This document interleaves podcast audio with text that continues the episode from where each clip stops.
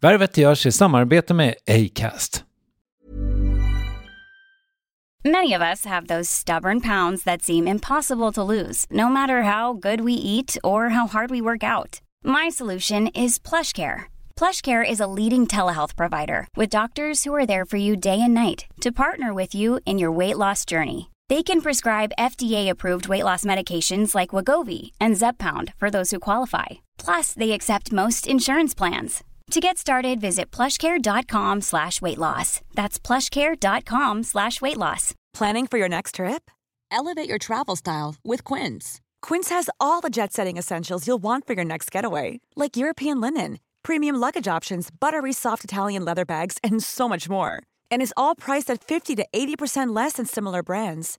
Plus, Quince only works with factories that use safe and ethical manufacturing practices. Pack your bags with high-quality essentials you'll be wearing for vacations to come with Quince. Go to quince.com slash pack for free shipping and 365-day returns. There's never been a faster or easier way to start your weight loss journey than with PlushCare. PlushCare accepts most insurance plans and gives you online access to board-certified physicians who can prescribe FDA-approved weight loss medications like Wigovi and Zepbound for those who qualify. Take charge of your health and speak with a board-certified physician about a weight loss plan that's right for you. Get started today at plushcare.com slash weight loss. That's plushcare.com slash weight loss. plushcare.com slash weight loss.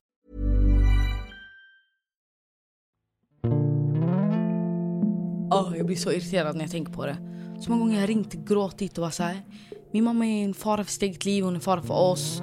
Så många gånger polis har kommit hem till oss, ambulanspersonal, när någon har fått en överdos. Alltså, det var en gång en kille fick en överdos hemma hos oss. Fråga oss hur gamla är ni? Jag bara 16, jag är 16 år. Och de bara, bor ni här? Jag bara, jag bor med mamma, vi är 16. Och de var shit, de bara anteckna, hör av sig. Ingen hör av Alltså det händer ingenting.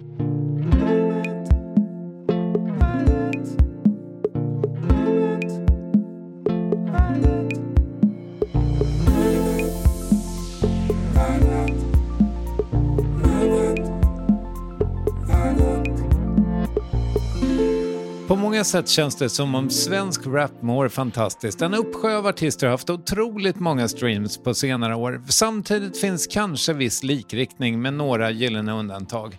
Och visst, Jelassi och hennes producent Nish har hittat ett eget musikaliskt uttryck men framförallt är hennes texter något helt annat. Det finns ett djup som om eh, sångbåset är hennes terapimottagning, mikrofonen själva terapeuten och vi lyssnare får följa med.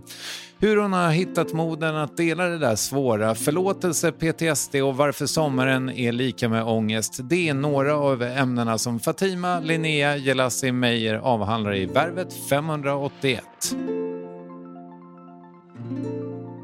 Jag har en tendens att skriva en massa frågor. Mm. Och nu är det ju eh, ganska mycket frågor som kretsar kring ditt album. Och för i din värld så kanske det är liksom, alltså du har gjort en pressrunda och bla bla bla. Du kan, din energi kanske är någon helt annanstans. Så då tänkte jag fråga dig, vad, vad upptar din energi och tankeverksamhet? Alltså saken är, när det kommer till så här, ja men prata om musik och prata om albumet och allting. Alltså det beror på vem som ställer frågorna tycker jag och hur, hur intresserad människan är och typ hur mycket den har typ gett sig in på projektet och lyssnat ordentligt typ.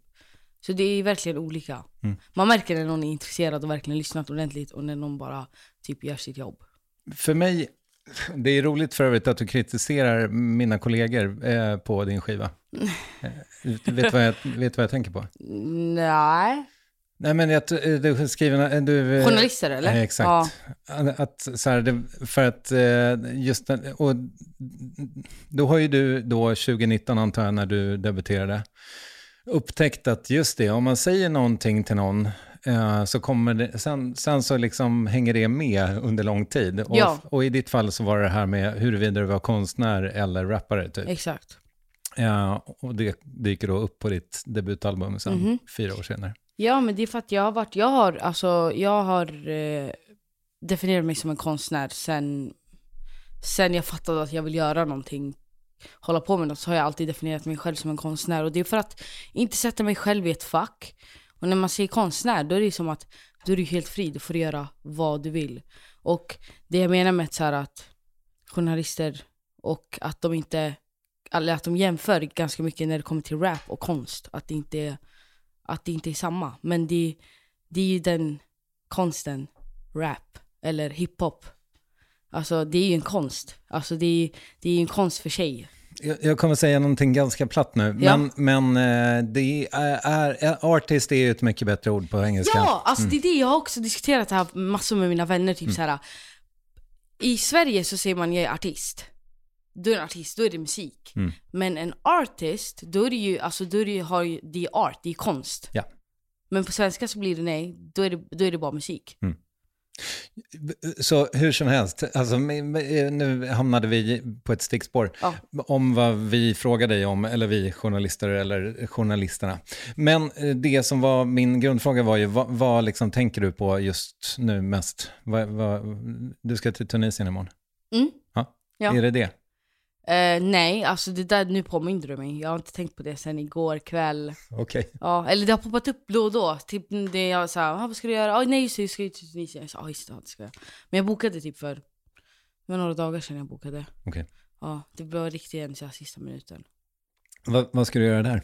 Eh, jag är ju därifrån. Mm. Min pappas familj är ju därifrån. Så jag ska ja, hälsa på. Sen semester bara. Jag har längtat så länge efter de här lediga dagarna jag har haft. Jag har en lucka på två veckor och jag vill verkligen ta vara på den så mycket som möjligt. Och hur ser det ut där nere då? Vil- vilka människor har du kvar där? Alltså min farmor, farfar, jag har en farbror, sen har jag kusiner och en faster. Så ja, det är väl, ja det är några stycken jag har kvar där. Va, förlåt, var, var är ni? Är ni i Tunis? Nej, SOS. Okej, Mm. där har jag varit på semester en gång. På riktigt? Ja. Länge sedan eller? Eh, ja, det är nog 20 år sedan. Oj. Det var ingen munter upplevelse. Det var inte, Det var ingen munter upplevelse. vad är munter? Ja, Det, det, var, alltså, det var inte så roligt. Det var inte det? Nej, det var, jag tyckte det var så svårt att hitta bra mat till exempel. Oj. Ja. Oj. Ja. Det kändes som det var, jag råkade bara på en massa turistfällor. Ja, du hamnade på sån turist, typisk turistresa. Men sen hittade jag ett ställe som har den här otroliga rätten, vad fan heter det? På, eh, alltså den har massa olika namn. Shakshuka heter Ja. den inte i Tunisien utan, Shakshuka, är det med Ja. tomat och ägg och... Ja, exakt. O- otroligt. det är skitgott. Mm. Och så har de en, typ en korv i morgez. Exakt, Ja. då blev jag glad. Mm. Så eh, vad kul att jag har varit i SOS då. Ja, Eh, så dit ska du. exakt. Härligt. Du, eh, eventuellt eh, lite av ett ämnesbyte, men Ja. eh, när jag lyssnar på dina texter så tänker jag, och det kanske är för att jag är nyfiken på det själv, men jag tänker att på din gudstro, att den liksom poppar upp. Och det går inte att ta miste på att den känns real. Liksom. Mm. Går det att sätta ord på för dig hur den ser ut? Ja, alltså för mig, jag känner att jag är jättenära Gud. Än, alltså jag känner att jag är det närmaste, jag är Gud och sen allt annat runt omkring känner jag i alla fall. Och det har bara varit, för mig har det bara varit som en pelare som jag lutar mig mot. När jag, inte, när jag känt att jag inte haft någon där. Och nej, alltså jag kan inte beskriva det, det är verkligen så här. För mig så här, jag gör det jag gör, sen litar jag på Gud. Sen är det så här, Gud har mig. Mm. Det som händer, händer typ. Och jag har varit så sen jag var liten. Eller sen, ja, sen jag var liten och sen jag började få en uppfattning om vad så här, okej, Gud och såna här grejer. Så sen, ja, sen dess har jag verkligen känt att så här, okay, jag är aldrig ensam oavsett hur ensam det känns. Men eh, eh dina, eh, eh, fanns Gud där liksom redan innan dina fem år i Tunisien? Alltså, ja, alltså jag har minne av att typ min pappa kan berätta till mig än idag ibland. Och jag har minne själv så här, jag har minne av att jag kunde drömma om Gud. Och kunde jag komma till pappa och bara Hej jag drömde om Gud och Gud sa så här till mig. Nej. och han sa att jag skulle göra så här. Och det var så här och det var verkligen så här, jag kunde verkligen, han, han berättade om det ibland jag blir så här shit. För det var verkligen så raka och bara så här, Gud sa att jag skulle göra så här. Och det här och det här. Och han sa att jag skulle förlåta. Och typ såna här grejer. Så typ sen, sen jag var liten har det alltid varit någonting som jag har känt att det finns någon något större och något som är så här, som har mig typ. Ha- Har Gud en gestalt i drömmen? Alltså jag har drömt flera gånger om att så här, ibland har han kommit upp med så här, som i moln typ och ibland alltså, jag vet inte men det har varit, alltså det har inte varit läskiga drömmar. Så jag vet inte, alltså det har väl varit, det har känts som att det har varit någonting som är så här, ja jag finns här. Vet du, för jag, har, jag har tänkt flera gånger och det är inte så här, eh, nu när jag liksom verkligen har vältrat mig i din musik. Och nu måste du, och jag vill också säga en sak till dig som inte känner mig. Jag är skitdålig på att lyssna på texter, mm. men i ditt fall så har det liksom inte riktigt gått att inte lyssna på texter. Mm. Vilket är härligt, tack så mycket för det. Men jag har också tänkt på så här, eh, jag, jag hör dig i vissa intervjuer så här, prata om andra, andra artister och vilka som har betytt mycket för dig och sådär. Men, men jag kan inte, inte tänka att du på sätt och vis skulle, och det här, jag har aldrig hört dig prata om honom, men jag tycker du har ganska mycket gemensamt med Stormzy. Stormzy? Ja. Oj. Den var ny. Det har jag inte hört innan. Nej men det är för att han känns också så himla... Oj, ja, alltså Stormzy, ja. man väl lyssnar på honom, man lyssnar ju bara på texten. Mm. Det är det man fokuserar på, man lyssnar ju på man vill höra vad han säger. Mm. Ja, men sen, och sen också tänker jag att han, nu är väl han kanske då kristen? Kan ja. det vara så? Ja. ja. Men han är ju också jättegudfruktande. Ja. ja. Alltså... Men, och, eh, men på samma sätt som du på något sätt kanske, att det känns som att det är nästan en barnatro som på något sätt har hängt med.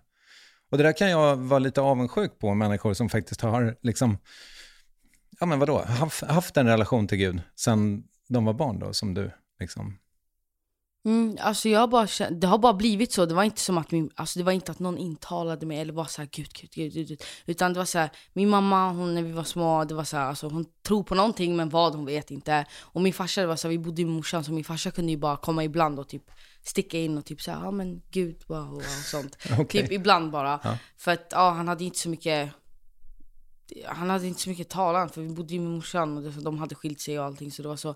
Men ja, Sen var det bara mer att det bara dök upp drömmar och jag, och jag var intresserad. Jag ville veta mer och jag ville veta vad, alltså vad som var vad, som, vad man ska göra och vad man inte ska göra och sånt. Jag var jätteintresserad av det. Så. Men sen också när jag flyttade till Tunisien, de där fem åren, gjorde ju jättemycket. Mm. Alltså när jag, jag fick ju lära mig allt. Alltså från läsa Koran till alltså, ja, allt möjligt. Man lärde sig, som de där fem åren, de formade ju en fett mycket. Men det var också att, för att jag vet så här, man kan bli antingen eller. Typ jag har träffat på mycket folk som deras föräldrar har lämnat dem i hemlandet.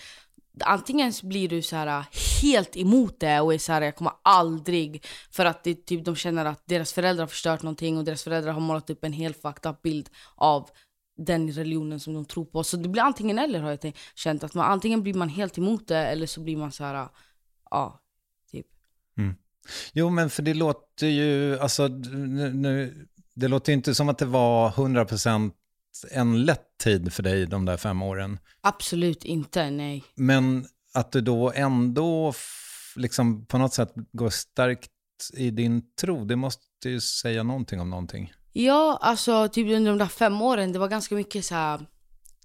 Jag typ, vad heter det, dissocierade alltså mig jättemycket. Jag hittade jättemycket olika sätt att göra det. Jag brukade så här typ var albumtiteln kommer ifrån. När jag, när jag var, vad var jag, 11 kanske, jag brukade gå in i badrummet så brukade jag stå och stirra mig själv i spegeln tills jag hamnade på en jätte, alltså euforisk plats. Den var skitkonstig. Alltså det var som att jag och det som var min själ existerade bara, inget annat. Allting runt om bara försvann. Det fanns inget, du tänkte inte på något runt omkring utan jag kunde bara kolla mig själv i ögonen och det var som att så här, mitt skal pratade med det som var in, i mig. Så jag var så här, kunde kolla på mig själv och okay, bara okej, okay, okej dina ögon är så här, din näsa är så här. Du heter Fatima, men vem är Fatima? De har bara, när jag föddes, de döpte mig bara till Fatima, men vem är egentligen Fatima? Det mm. finns så många som heter Fatima.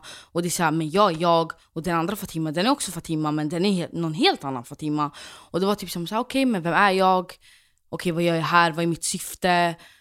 Um, jag kunde ibland stirra mig själv i ögonen och känna typ en avundsjuka för jag var fett avundsjuk på mina kusiner. För jag ville, jag ville bo som dem, jag ville vara som dem. För när min farsa lämnade oss till Tunisien det var bara så här, det var bara jag och min farmor och farfar och min tvillingsyster. Och mina kusiner de bodde i värsta villan, de kunde komma hem till oss på typ så här, lov och sånt. Så jag var så här, ibland kunde jag vara avundsjuk så kunde jag stirra mig själv i spegeln och bara så shit jag önskar att jag var min kusin.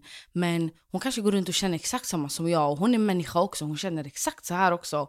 Så det var som att jag kunde gå in där och så bara stirra i mig själv och fråga mig fett mycket olika frågor. Och det var som att någonstans där var det som att jag typ hittade mig Alltså det kändes som att jag existerade på riktigt. Och det var som att så här, Det var som att jag klappade mig själv på axeln och bara Fatima, det här skalet har dig. Fattar du? Mm. Kolla mig i ögonen och se mig själv.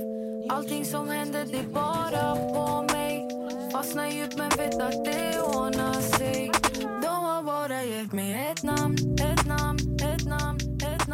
så ja, sen dess har jag bara känt att ja, men jag typ känns som att jag känner mig själv, inte till 100% Man lär ju känna sig själv hela tiden Men det var verkligen som att jag kände så här. Ja men jag kan, jag står på den här, alltså jag står i världen med alltså tio tår och rak rygg typ. Kändes som. Och jag var ganska liten men jag kommer ihåg än idag hur det kändes. För jag kunde gå ut, alltså efter jag hade gjort det, jag kunde gå ut och vara så här. Jag kände mig levande, alltså mm. verkligen. Gjorde du inte det när du inte var ensam på toaletten och mediterade? Alltså, alltså mycket, jag var, alltså när jag bodde i Tunisien, det var mycket så här, jag var mycket för mig själv. Eller så var jag med min syster, men jag, var, jag har haft mycket tendenser om att så här, jag vet inte, tänka mig bort och typ och jag kände att ingen förstod mig och det var, jag och min syster var de enda som kunde prata svenska. Min farmor och farfar, de pratade arabiska. När vi flyttade dit så kunde vi inte ett enda ord. Så typ efter två och ett halvt år så hamnade man på något så mellanläge. Jag kunde inte förklara mig hur jag kände på svenska och jag kunde inte förklara det på arabiska. Så det var som att man hamnade i ett mellanläge så jag kände att jag inte kunde få ut, få utlopp av saker och ting. Så det var som att jag pratade med mig själv och där fick jag mina utlopp typ. Mm. Ja, men för oss som inte är uppvuxna med en tvilling så är det svårt att föreställa sig hur det är. Liksom. Men det låter ju inte riktigt som att ni hade en, ett otroligt tajt band under de där åren. Alltså eller? nej, jag och min tvillingsyster, alltså nu talar jag bara för mig själv ja. som vad jag har känt. Och det är så här, vi två vi är jätteolika, det är som dag och natt. Helt olika. Vi har gått igenom exakt samma sak, men vi har tagit det på helt olika sätt. Vi ser det på helt olika sätt. Och det tycker jag ibland är fett sjukt så här, hur, all, hur alla bara uppfattar och bara tar in saker olika. Mm. Vem är äldst? Eh, jag. Jag är ja. sex minuter äldre. Ja. Ja. Det, det... De där sex minuterna är viktiga. Så. Ja, jag vet. Det är, så roligt. det är så roligt. Jag funderar på ifall jag någon gång skulle få tvillingar så kanske jag inte skulle berätta det för dem. Vem som helst. Exakt. Men de kommer ju fråga vem föddes först. Jag vet, först. men jag tänker inte Men typ säga. något som är sjukt med tvillingar, den som föddes först är alltid den riktiga klonen. Okej. Okay. Ja, som vi, hade, vi två ex-tvillingar. Hade det varit en ex-tvilling så hade vi sett ut som mig.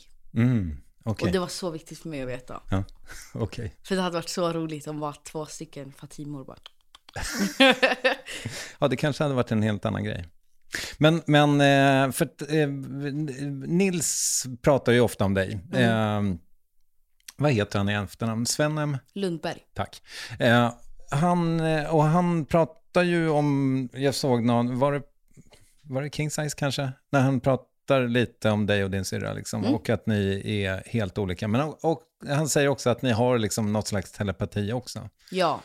Vet du vad hon känner just nu? Alltså, ja, alltså på något sätt, jag känner ju när hon, alltså jag, ibland jag, kan jag bara få typ såhär, bara någon ångestklump i magen. Och jag är såhär, ska jag ringa, ska jag inte ringa, ska jag ringa, ska jag inte ringa? Så ibland gör jag det, ibland gör jag inte det. Men ja, alltså ja, ja men typ men ändå inte. Jag vet inte, det känns som att alla känner av när en syskon mår dåligt på något sätt. Jag vet inte. Jag har inga full, jag har en halvbrorsa bara. Som är jättemycket yngre. Jag känner inte vad han känner just nu ja, kan jag, jag säga. Fattar. Men alltså, ja men, ja, men ändå inte typ. Trött tror jag att han är. ja, han jobbar krogen. Men du, jag funderar på, för, för är det okej okay att vi fortsätter prata lite om ja. Gud och, ja, ja, ja. och sådär. För jag, jag, är nyfiken på det. För när jag lyssnar på dina texter så känns det också som att din Gud, då, eller Allah, som mm. är väldigt mångas Gud, men att eh, det är liksom en extremt förlåtande Gud. Ja. Al-Ghafor. Mm. Nej? Mm. Ja, ja, alltså Gud är jätteförlåtande.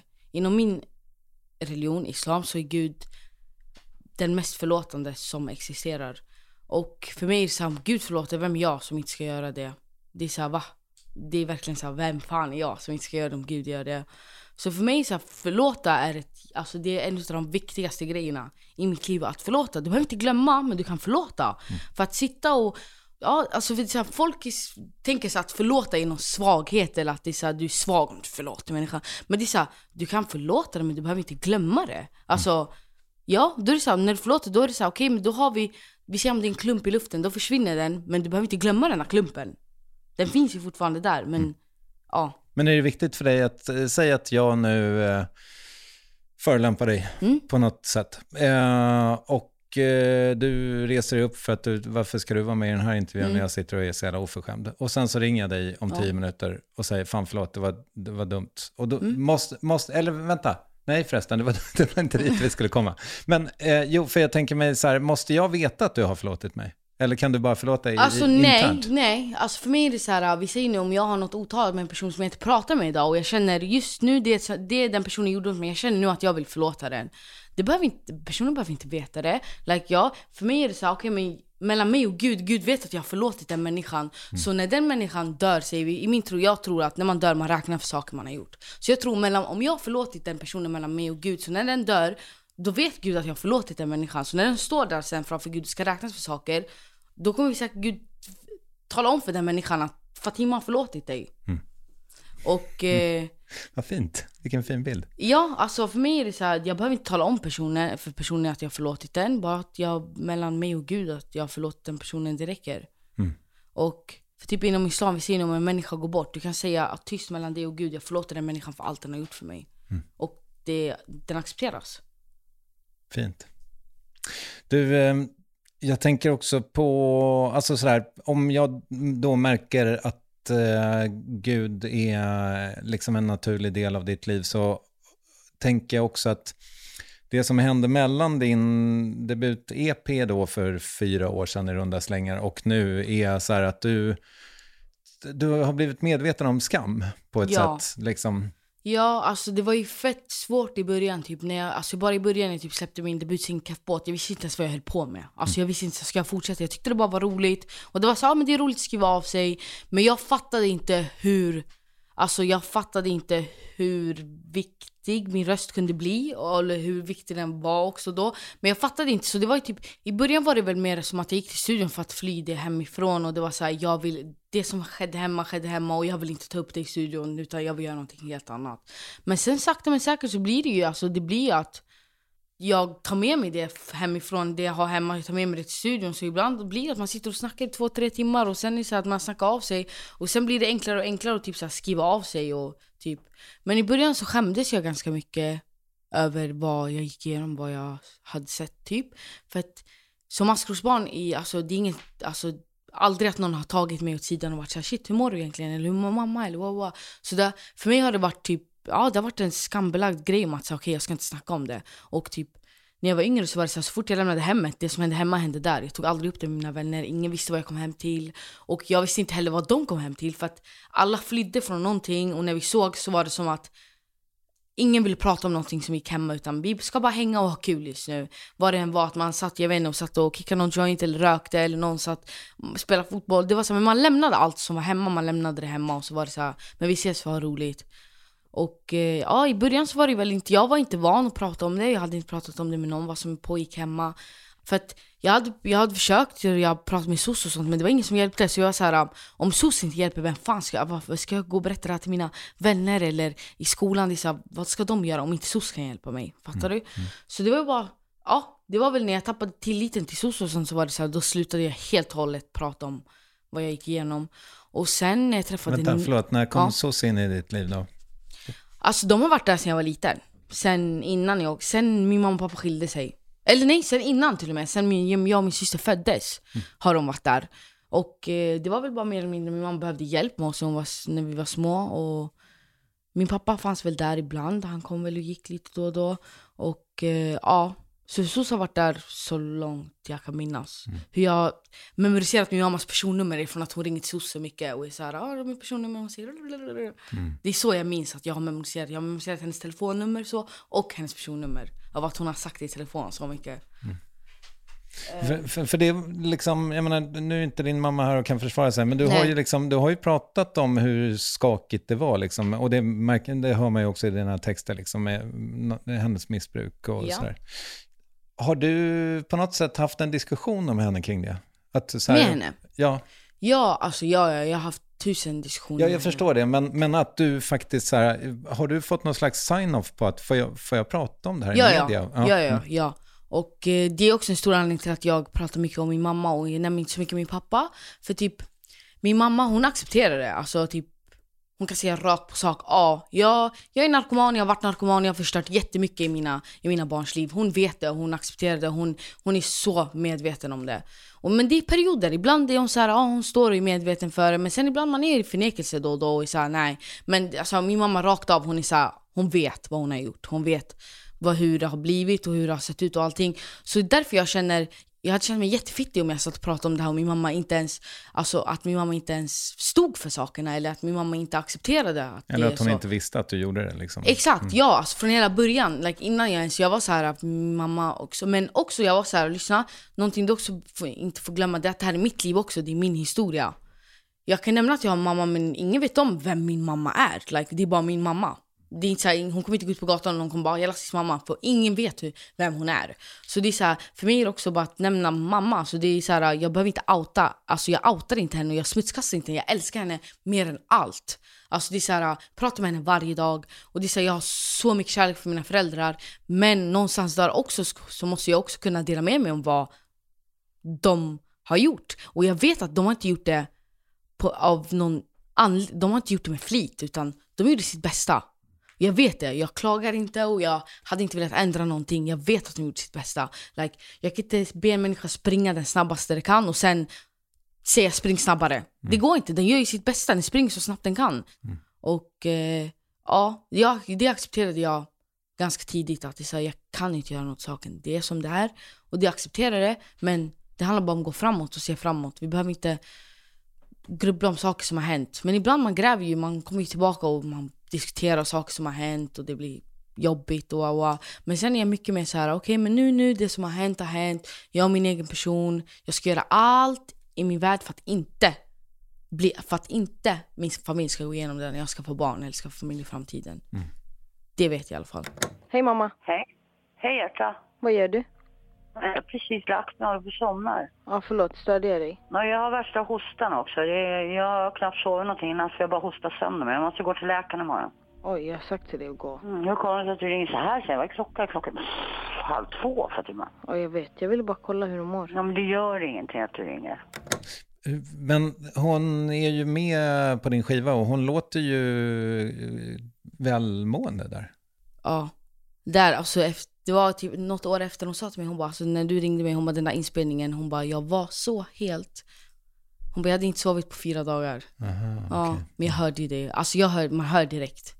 Och ja, för vissa så här, det är helt sjukt, för vissa så här, som du nu, du känner, du känner att hon väl mådde bra i det här samtalet. Ja, jag trodde det. Jag har fått meddelande från, det var en gång, alltså mitt hjärta gick sönder. Det var jul, julaftonnatten. Jag fick en meddelande av en kille från Norge. Han hade skrivit till mig, tack så jättemycket för det här spåret. Jag har lyssnat på det här spåret från, alltså han hade suttit och lyssnat på det i sex timmar om och om igen. Han bara, min mamma gick bort i, vet det, på en överdos och han bara, det här samtalet påminner mig så mycket om när jag brukade prata med min mamma. Han hade lyssnat på det, alltså på julafton, han hade suttit och lyssnat om det. Alltså mitt hjärta gick sönder, jag började gråta när jag läste det. Och det är så sjukt, typ såhär, han hör ju alltså hur, vilket tillstånd det är i. Och han kunde relatera. Och det är såhär, alla hör ju olika, lägger ju märke till olika saker. Ja, Typ- nu förstår jag då. Okej. Alltså typ såhär, någonting jag har märkt i alla fall, så här, du behöver inte se trasig ut för att vara det och du behöver inte låta trasig för att vara det.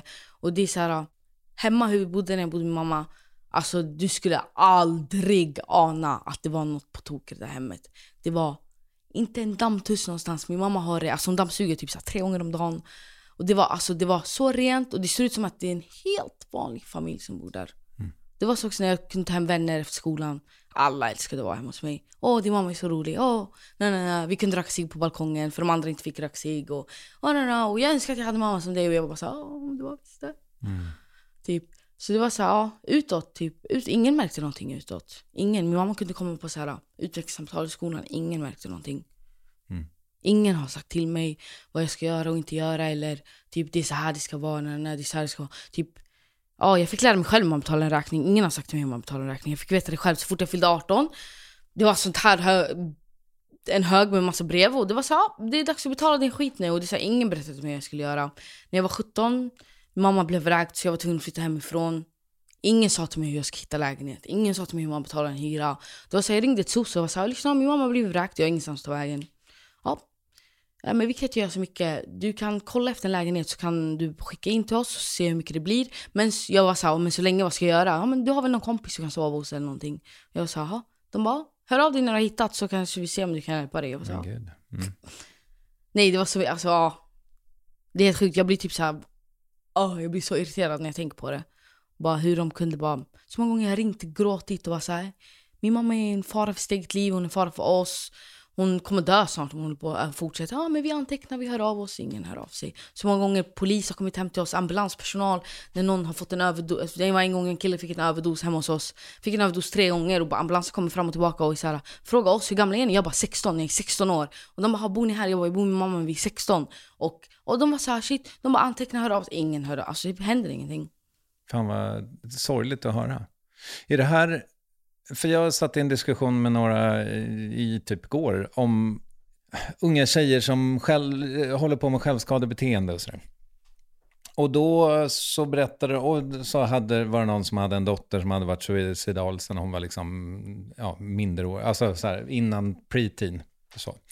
Och då berättade de att när SOS kom in, då blev det liksom en förändring i deras liv. För att då fanns det helt plötsligt någon person som, så här, som följde dem genom alla processer. Men den personen fanns verkligen inte där för dig och, och för er då? Nej, alltså... Jag vet inte, det känns som att det har varit mycket speciellt också när det kommer till missbrukare. De sätter typ en hel familj i samma fack. Om, din, om du kommer och din mamma eller pappa är missbrukare, då är hela familjen det. Och det är som att alla blir de svarta fåren typ. Och, ja.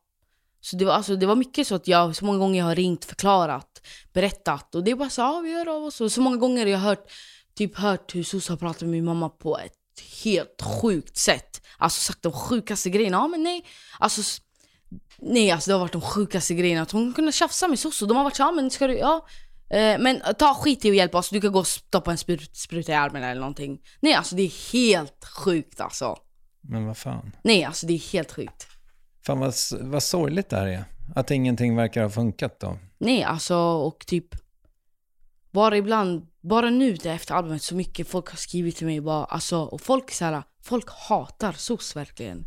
Och det är, så här, det är inte bara för att någon säger fuck SOS och alla är fuck SOS. utan alltså folk har skrivit sjuka historier till mig om alltså allt möjligt från att någon, någon farsa tog livet av dens morsa. Alltså det har varit folk har skrivit sjuka saker och jag är såhär shit alltså oh my god.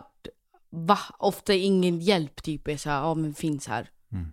Så många har försökt såhär men jag typ så styr dem vidare till typ såhär, ja men ni kan skriva till maskrosbarnorganisationen och prata med dem och, och, och såna här grejer.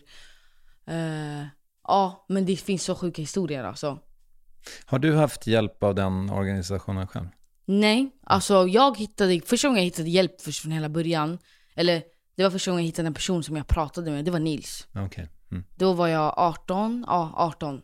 Och det var bara helt random, utan jag började bara jag började bara hänga med folk i stan och så lärde jag känna jättemycket folk och sen helt plötsligt så hamnade jag i Nils studio och så bara började jag prata med honom och jag var inte, alltså jag sa ingenting. Jag sa inte att jag ville göra musik, ingenting. Utan vi började bara prata allmänt. Utan han hade en studio i stan, det var ett litet garage. Jag brukade säga ibland när jag var i stan så brukade jag bara knacka på.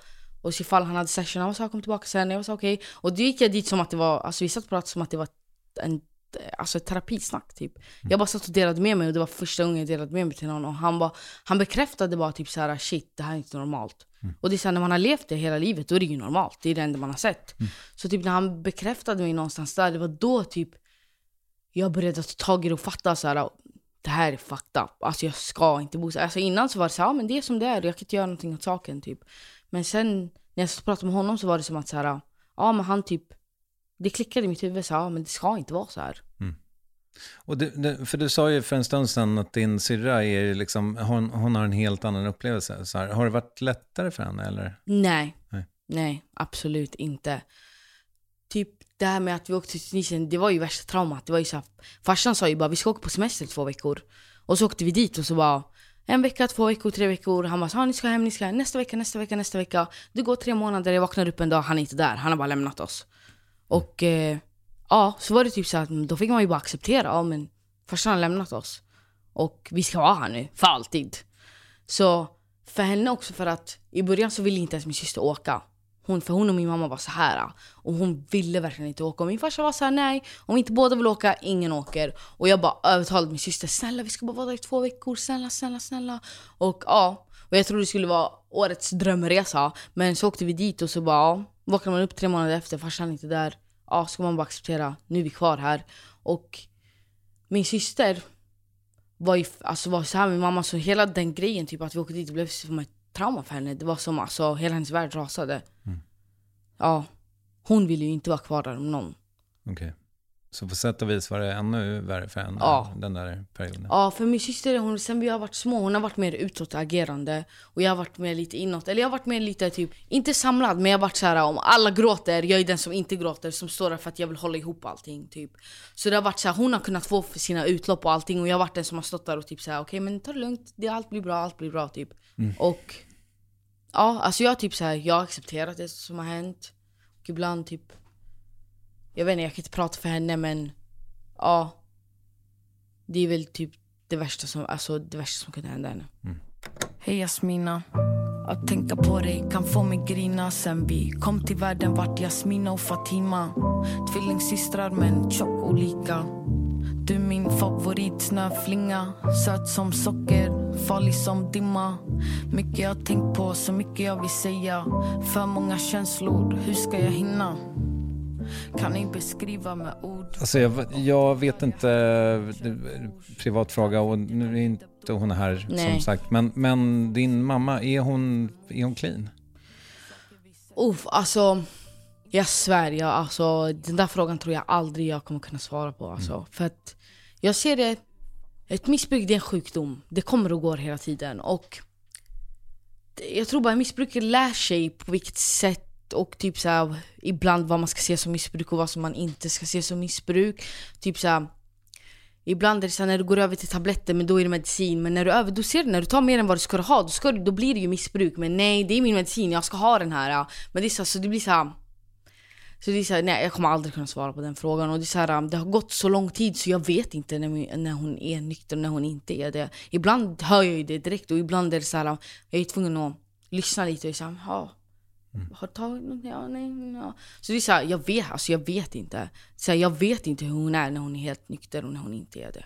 Och det där är ju också någonting som jag tänker att man, om man har sett det där på nära håll så tänker jag att man så här, man, på något sätt måste man förstå tror jag, och det kanske är svårt för ett barn, men att man liksom inte kan hjälpa det. Alltså, Exakt, ja. Ja. Alltså det tog ett tag innan man förstår att det är så här.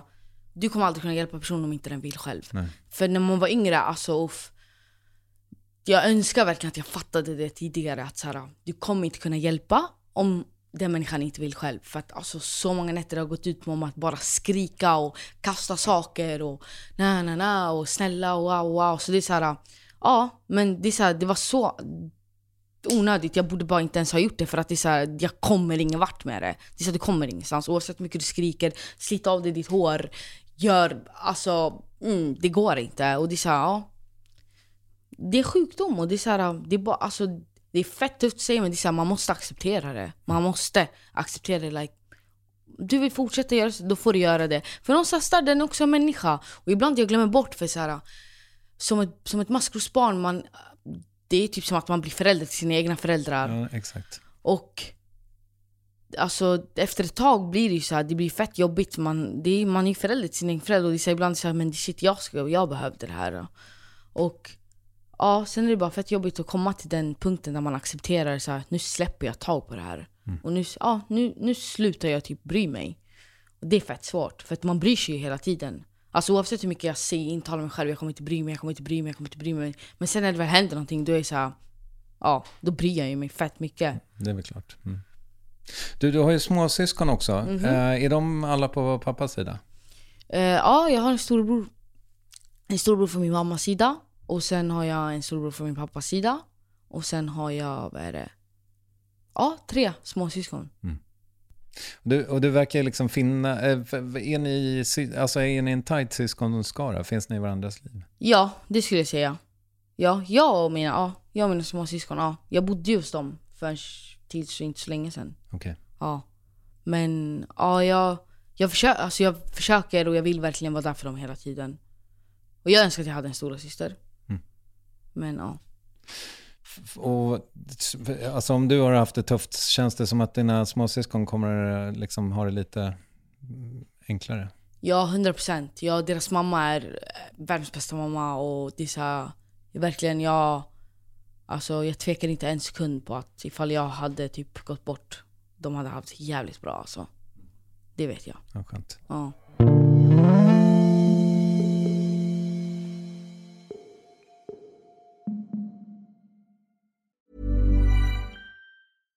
One size fits all seems like a good idea for clothes until you try them on. Same goes for healthcare. That's why United Healthcare offers flexible, budget friendly coverage for medical, vision, dental, and more. Learn more at uh1.com.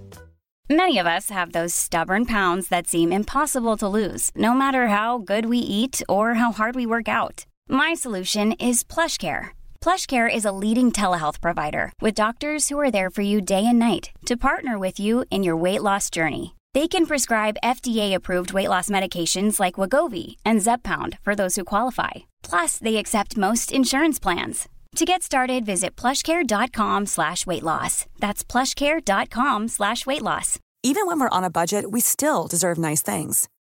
Quince is a place to scoop up stunning high end goods for 50 to 80% less than similar brands. They have buttery soft cashmere sweaters starting at $50, luxurious Italian leather bags, and so much more.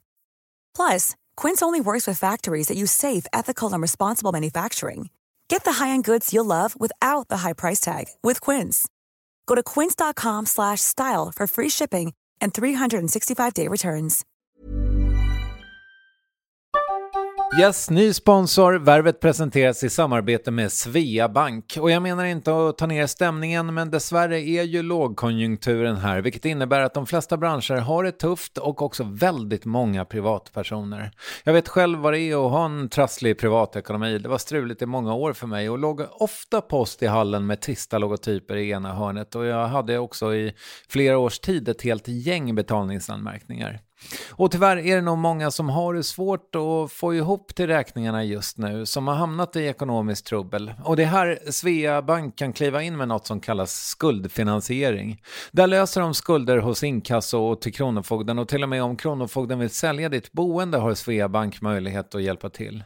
I den här tjänsten får du en personlig handläggare som gör en grundlig genomgång av din ekonomiska situation, de tar kontakt med dina kreditgivare och när ett lån beviljats löser de dina skulder skulder åt dig och samla dem i ett enda lån med en avbetalningsplan som din ekonomi klarar av. För om du har hamnat i klister, du är inte ensam och kanske kan det här hjälpa dig. På svea.com skuldfinans kan du läsa mer. Tack Sveabank! Förlåt, nu blev det en liten paus här för eh, producent och lyssnare och sånt. Och då så nämnde jag bara stor. Eh, men jag, tänkt, jag har tänkt på det nu när jag har lyssnat på din musik. Att det är så här. Det känns som att ni två är spelar i en lite annan liga när det kommer till lyrics. Tack. I Tack. svensk musik. Det värmer jättemycket. Speciellt när du nämner stor också. Ja, men har du hört hans senaste? Ja. Alltså jag har lyssnat på han, mina första memories av hiphop när jag kom tillbaka från Tunisien. Mange Schmidt. Det var, mitt, det var innan jag åkte till Okej, Tunisien. okej. Då var jag, vad var jag? Det var 2004, var jag sex år gammal. Mm. I köket i Farsta strand, minns jag när det spelades på radio. Alltså jag var helt, oh my god vad är det här för något? Så jag till min mamma, snälla varje gång den går på radio du måste ropa på mig. Så ropade hon på mig varje gång det gick på radio. Mm. Stod jag där i köket. Men, ja, men sen när jag kom tillbaka så mitt första minne av hiphop var då jag hittade Stor, Nack och Nemo, jag hittade ja, Labyrint. Det var ja, och jag har väl mer fastnat för, alltså jag hittade Erik Lundin också. Jag, har väl mer, jag är mer en lyrics-människa och när det kommer till typ hiphop, för mig hiphop är berättande. Berättar historier, målar upp saker. Och ja, och typ för mig har det varit mer så här när jag lyssnar på en låt jag vill ta med mig någonting efter. Jag vill inte bara, ja sen finns det ju låtar ibland man lyssnar för bara en vibe och ha vibe och sånt. Men för mig musik verkligen, det är så här, jag vill lyssna på någonting och ta med mig någonting. Oavsett like, om det är någonting roligt eller om det är något sorgligt eller om det är något politiskt eller whatever det är. Jag vill ta med mig saker. Jag vill lyssna på någonting och känna så här, okej men jag tog med mig det här eller jag lärde mig det här. ja. Eller den här låten fick mig att söka upp det här ordet, jag lärde mig det här ordet. Typ sådana saker, det älskar jag med hiphop. Jo, och det känns också som att ni båda använder musiken som terapi. Alltså, så ni skriver av er. Ja, och det är så här, för mig har det blivit att jag skriver av mig men också att jag berättar en historia som är så vanlig men så lite personer pratar om det. Och det är så här, när jag berättar eller när jag skriver av mig, det är inte bara för mig själv utan det är för alla. Maskrosbarn och alla som kan relatera. Men eh, jag ska sluta prata om Stor efter den här frågan. Men, men det var lite roligt nu eh, när jag träffade honom igen. Jag intervjuade honom kanske 2017 eller något förra gången och sen så kom han då tillbaka sex år senare. Och han har ju gjort en sån otrolig inre resa. Liksom. Och Mhm. han var så här, jag kan inte ge dem allt nu. För det är för stor skillnad liksom, från det jag gjorde förut. Det är Mm. liksom för långt ifrån svartskallar så att säga. Så att eh, ehm, han är liksom i en, ja, på en resa kan man väl säga, där så här, nästa gång så kommer det vara ännu flummigare så att säga. Inom Ja, men alltså det hör man ju i hans musik. Man hör ju från typ så här albumet Under broarna. Mm. Alltså man hör ju hans inre resa i sig själv. Mm. Och typ så här, när det kommer till missbruk och alla såna här grejer. Men finns det grejer som, finns det dörrar som vi, som du inte har släppt in oss lyssnare Ja, i? alltså ja. Alltså det tänker jag på hela tiden. Det, är så här, det finns saker jag aldrig kommer berätta. Okej. Som jag aldrig kommer dela med mig. För det, det är för... Alltså för fult på något sätt. Jag har ju, jag har ju, alltså jag dealar med mina inre demoner hela tiden också. Och det gör man, alla gör det. Och det är så, här, det är så mycket saker jag dealar med och det är så här, jag vet att jag aldrig kommer berätta det. För det är så här, det är mellan mig och Gud. Ingen annan och jag vill inte dela med mig dem. Och jag känner att hellre att jag håller det för mig själv också. Och att det finns saker som jag inte vill dela med mig för det kan måla upp andra fula på något sätt som jag inte vill. För jag kommer alltid tillbaka, de kommer alltid tillbaka den frågan för jag är alltid såhär Men din mamma, har du kontakt med henne? Det är såhär, vad, vad jag än säger, jag vill aldrig att någon ska uppfatta som att jag målar upp någon dåligt på ett fult sätt. För det är verkligen inte min intention. Aldrig i livet att jag vill måla upp någon som att någon har gjort något dåligt. Utan jag vill dela med mig av min berättelse men också försöka keep it like alla människor jag delar med mig om mina låtar eller allting jag berättar, jag älskar dem i slutet av dagen. Oavsett vad som har hänt eller vad som har hänt eller vad som har gjorts eller någonting. Så det är så här, jag, det är så här, jag försöker verkligen måla upp så fin bild som möjligt av det. Och det känner man ju. Jag vill dela med mig någonting som gör det bättre och jag vill ge tillbaka till de yngre och ge dem något som jag saknade. Som jag behövde när jag var yngre. Och det är så här, för mig är det så här, om jag kan hjälpa en person, det räcker. Alltså jag, om jag grindar i tio år och hjälper en person, det räcker för mig alltså. Och det har du bevisligen redan gjort. Ja, alltså det är inget, alltså inget slår när jag får meddelanden om att, hur de tackar mig om att jag har hjälpt dem. Och, och vissa människor, jag har typ fått dem att inse att de är maskrosbarn, vissa vet inte om det. Typ, ibland när jag är ute på spelningar och så, ja, men jag brukar fråga typ, så här, vilka är maskrosbarn här?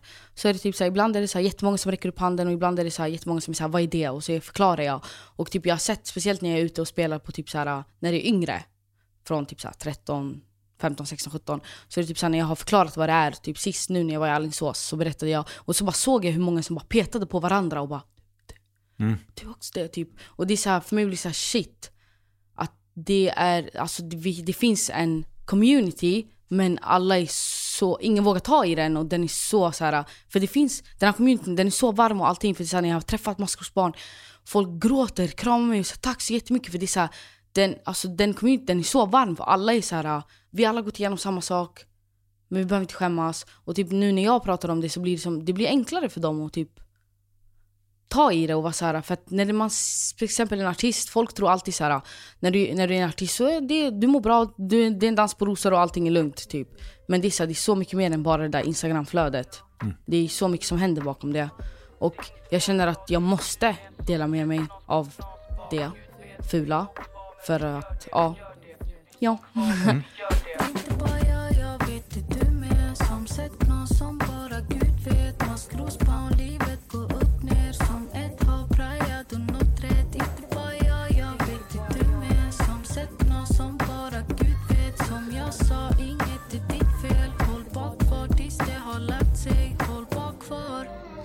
Men liksom, hur funkar skrivande för dig? Är det... Har du liksom, din telefon ligger på bordet här, finns det massa anteckningar till nya grejer? Ja, alltså det finns, jag vet inte, jag kan kolla hur många anteckningar jag har. Alltså det är hela tiden, jag kan åka taxi och så ser jag någonting och så kommer jag på någon bar så skriver jag ner det. Det är, alltså jag vet inte hur många anteckningar jag har. 1077. Nu blev det tävling, jag måste kolla Men sen är det ju, det är massa olika skit, det finns massa olika Ibland när jag skriver sms, när jag behöver, när jag är arg på någon, då brukar jag gå in på anteckningar och skriva av mig Och så sitter jag med sms, det smset i typ en kvart och så läser jag det och så här, är det värt att skicka det nu? Eller nej, skitsamma, jag har skrivit av mig ändå Det var roligt att jag gick till min telefon när jag sitter med anteckningar framför mig och kunde bara ha tittat på det. 3548 Oj. har jag. Är det massa frågor och sånt? Ja, det är ju det. Ja. Ja, jag har hela mitt liv här. Ehm, och det är eh, saker som ska fixas på båten och det är spottar eh, Ja, och det jag är också texter. köpa hem Mm. grejer och jag måste och så skriver jag saker jag måste göra. Men nu ska vi se, vad fan var vi någonstans? Jo, Skrivandet. Ja, men precis. Och liksom en sån sak som du har släppt in oss lyssnare i är ju liksom dina diagnoser. Du droppar eh, PTSD, ADHD och Mhm. Asperger på skivan och sådär. Ehm, och jag tänker att eh, de här, eh, kanske tre, två eller tre av dem överlappar ganska mycket. Liksom. Som jag har förstått det så är det ganska många barn i alla fall som egentligen har PTSD, men eftersom symptomen är så himla lika så får de ADHD-diagnos kanske då felaktigt. Men skulle du kunna berätta för mig liksom hur de här diagnoserna är för dig och, och vad som är vad då? Mm. Alltså saken är, jag fattade inte att det var någonting med mig. Eller alltså, det låter fel när man säger att det var något fel med mig, för det är inget fel. Det är så. Men ja, men jag fattade inte att det var någonting förrän inte så länge sedan. För att jag har alltid varit, den i hemmet har jag alltid blivit klassad som den lugna. För att jag var mycket så här inåt för mig själv och typ när jag bodde med min mamma innan jag flyttade till Nyköping, det var jag, min mamma, min tvillingsyster och min storebror. Och de var mycket så här utåt. Så det var så här, min mamma var alltid med de är ADHD-barn, de är na, Nej men Fatima du är lugn, jag har varit den normala. Så det var så här, nej men du är lugn, så det är ingenting. Så för mig har jag bara intalat mig och varit så här, ah, nej det är ingenting typ. Men sen när jag blev äldre så märkte jag bara att det blev värre och värre med saker och ting. Typ, alltså när det kom till att hålla tider, städa, hur jag uppfattade saker. Typ i någonting jag har fått lära mig nu är att så här, när man, när jag, jag tar saker väldigt ordagrant. Alltså väldigt rakt. Och det har jag fattat typ nu med åren. Typ ibland Nils kan, typ när han säger någonting till mig. Och jag, alltså jag uppfattar saker väldigt rakt. Och ibland kan jag inte uppfatta ibland ifall jag behöver ta en sväng i det där raka. Men ja, men jag har fått lära mig med tiden typ. Och eh, ja, men det var väl när jag började typ jag gick i skolan och allting. Skolan märkte ingenting. Utan jag fick gå så här speciallärare. Jag fick gå och plugga efter skolan för att jag inte kunde koncentrera mig. Men det var inget så här att du behöver gå och kolla ifall du har ADHD. Det var ingenting sånt. Så jag tänkte att ja, men jag är säkert bara lite efter. Typ. Men jag kan ju också tycka att så här, jag som precis har haft ett barn som har gått igenom, eller han är väl, har något år kvar i grundskolan, men där har de i alla fall koller, kollar, kollar, ja, de kollar eh, för dyslexi i alla fall. Och det borde man väl någonstans ha upptäckt med dig. Ja, det fattade jag inte hur man inte upptäckte det. För att typ så här, när vi hade så högläsning, jag kan ju inte läsa högt. Alltså det, jag kan hoppa från rad 1 till rad 6 typ. Och jag vet inte, jag fattar inte hur de inte såg det. Och typ när jag gick i gymnasiet, jag satt på lektionerna men det var ingenting som hände för att jag kunde inte koncentrera mig. Och det var så mycket som pågick runt om. Och det var mycket, så här, det var mycket hemma och allting så jag kunde bara, det gick inte. Och min mentor tog in mig på möten då och då och bara Känns som att det var mycket som hände runt om utanför skolan för jag hade ett klädmärke. Jag hade, Ja, eh, ja, Mm. med några vänner. Vad heter det? Nobody? Exakt. Så det var så här, min lärare kunde ta in mig på ett möte typ en gång per termin och vara så här. Ska du inte bara hoppa av? För att det kän- du har ditt fokus på något helt annat så det är bättre att du fokuserar 100% på det och bara hoppar av. Och jag var bara så här, what the fuck? Ska min mentor be mig hoppa av istället för att så här, pusha mig med att fortsätta skolan? Det är så här, hade hon sagt, jag vet inte om hon hade pushat mig, jag hade kanske fortsatt. Men sen efter det slutade det komma. Och det var så här, min lärare säger till mig sluta, det var så här, men fuck you då, varför ska jag komma dit?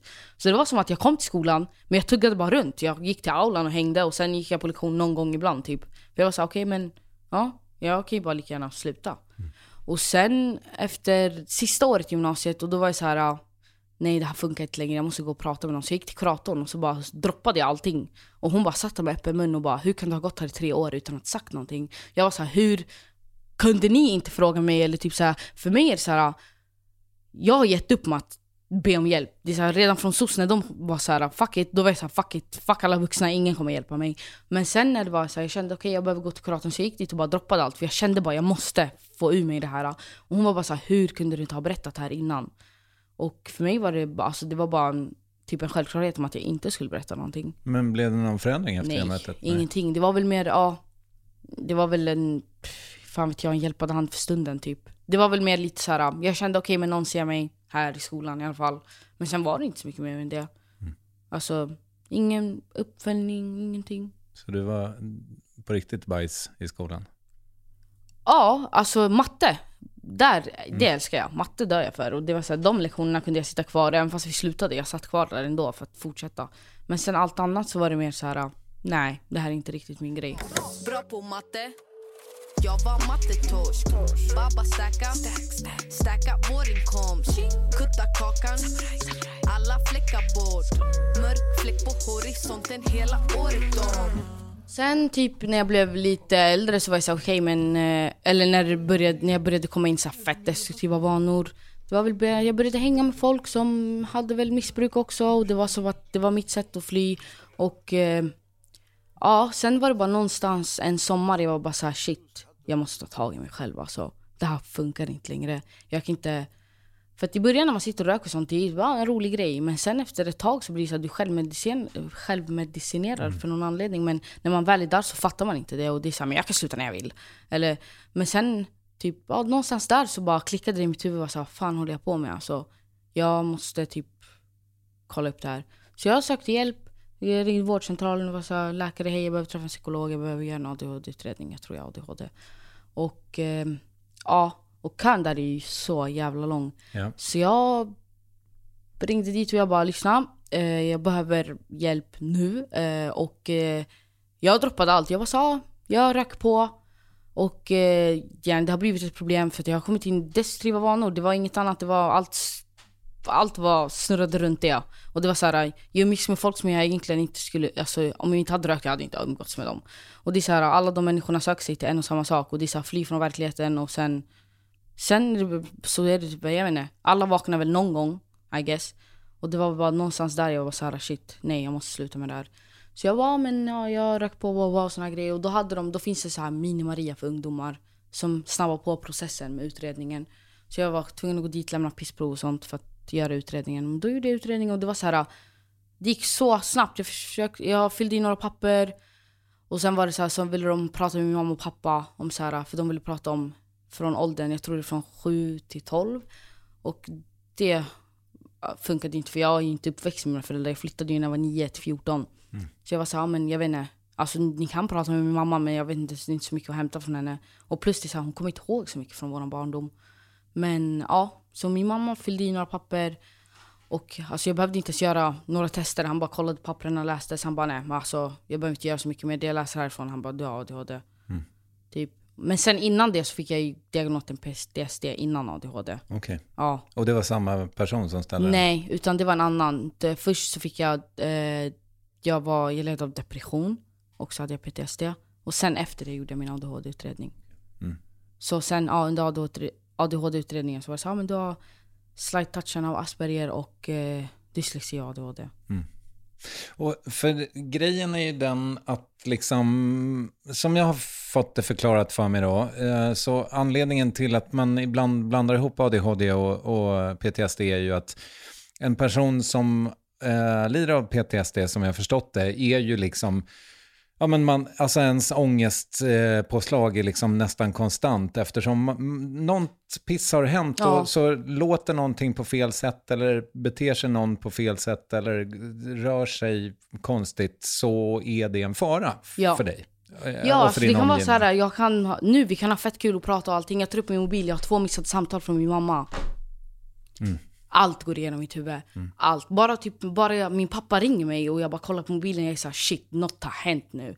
Ibland kan jag känna vissa dofter ute som påminner mig om någonting och jag känner, jag har ett starkt, det påminner mig om någonting från när jag var yngre. Vad kan det vara för dofter? Alltså jag vet inte, jag kan inte förklara dem men det är verkligen, jag känner att det påminner mig verkligen om en period eller det påminner mig om någonting. Och förut, typ jag hade en period där det kom hela tiden och jag var såhär shit, Gud påminner mig om de fina stunderna i mitt liv för jag kommer dö snart.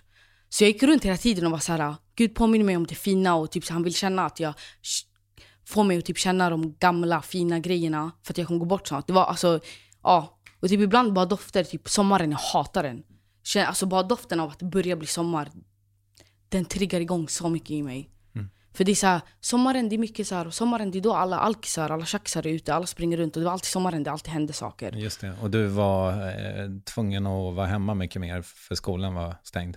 Eller? Ja, så det var, ja, det var, ja, då var du hemma och eh, det var så antingen så var du hemma eller så om inte, ja, eller så var du ute med dina vänner. Hade mm. inte, kunde inte dina vänner hitta på någonting så var du väl hemma och så var du, försökte väl, jag försökte väl gå ut så mycket som möjligt. Men ibland fanns det ju inte. Så då var man tvungen att vara hemma och då var det så här, shit nu är jag här, ska jag ta hand om den här skiten.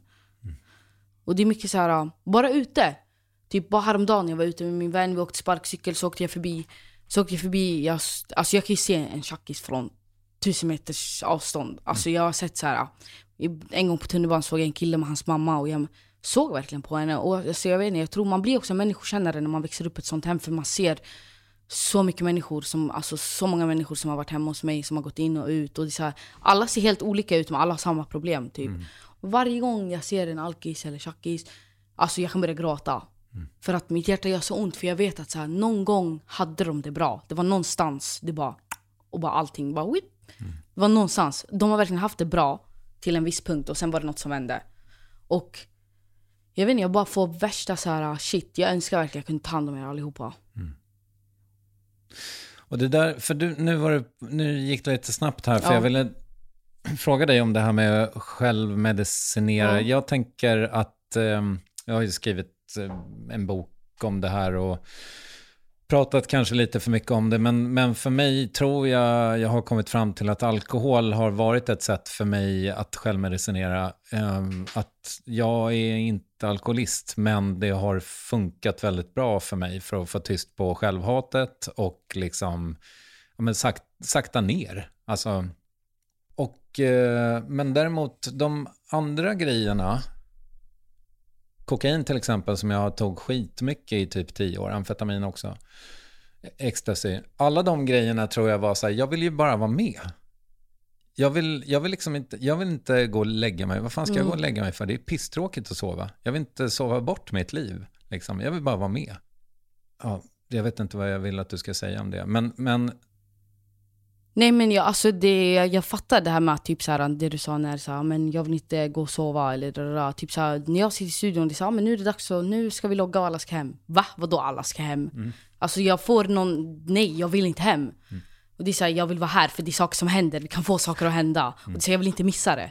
Och det är väl alltså någonstans där så tror jag bara att man är rädd för att missa saker och typ Ja, alltså jag vet inte och typ jag är rädd för att när jag får luckor av ingenting, det är där de är jätteläskiga. För de där luckorna är så här. men nu kan jag passa på att göra någonting. Eller nu, na, na, na, eller nu passar det perfekt, nu kan jag röka. Eller det är de där luckorna som är livsfarliga för mig. För att de luckorna, det är då mina demoner kommer fram igen. Om jag inte håller mig upptagen, då de här luckorna är jättefarliga. Men är det inte de du ska ha då för att liksom fylla den där telefonen med ännu mer Jo. reflektioner? Exakt, ja. Men ibland så är man ju inte, ibland, ja, man tänker ju inte så. Och det är så här, många gånger jag har catchat mig själv den tiden jag höll på med självmedicinera. Typ det var, jag kommer aldrig glömma det, jag stod utanför studion, jag tog en cigg. Och så hade jag, ja, jag hade tagit något och så bara stod jag där och allting i mig sa att det är exakt så här jag ska vara. Det är så här jag är och det är så här jag ska vara. Och medan jag sa det så var det någonting i mig som bara, vad fan säger du för någonting? Och jag typ, samtidigt skämdes jag för mig själv men samtidigt var jag såhär, nej det är så här det ska vara. Och eh, ja, ibland försöker jag påminna mig om den stunden när sa shit, att du var där i dig själv. Och att det är så här, det är så här jag ska vara. När det är absolut inte så där jag ska vara. Till exempel nu när jag tänker efter en period när jag suttit och rökt, man har ju bara suttit och tryckt ner sina känslor. Bara tryckt ner det, tryckt ner det, tryckt ner det, tryckt ner det. Och sen typ när man väl slutar så bara kommer det upp till ytan. Och då är det så här vill man ju fly bort det, för varför mår jag dåligt? Men ja, men du mår dåligt för du har tryckt ner i alla år. Och sen nu det kommer upp, det är bara, nu får du ta det. Och i början är det fett svårt. För det är så här, jag, höll, jag har rökt sedan jag var 15 år gammal tills jag var ja, 19. Alltså då var det, det fanns inga pauser, ingenting. Och de åren, liksom fem år, så jag tryckt ner allting. Sen när det väl kommer upp, då är det så här, shit, lever jag ens? Alltså jag överlever bara, jag lever inte just nu. Och ja, det är Vet väl du- någonstans där man måste typ fatta att det inte går. Men för jag tänker, alltså jag träffade en kompis häromdagen som har en, som lever med en kvinna som är så jävla liksom, ja, gissningsvis kanske också en PTSD-kvinna fast hon är vuxen och ser inte det här själv. Och för henne har ju weedet varit, eh, det har öppnat henne. Eh, att hon har liksom, ja, jag vet inte, sett alltså det kommer upp minnen för henne i Mm. det liksom. Men, men så funkar det absolut inte för dig.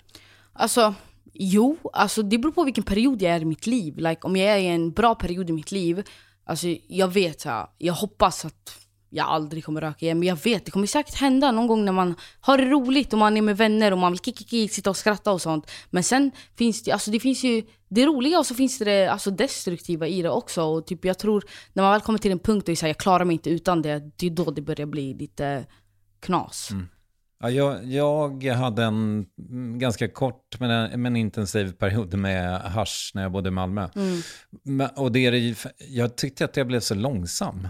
Eh, långsam och hade så jävla dåligt närminne också. Ja, men man märker ju inte det i stunden. Man märker ju det efter, när man slutar. Och är såhär shit, nu är min hjärna igång igen. Nu vaknar jag upp i tid, nu vaknar jag tidigt.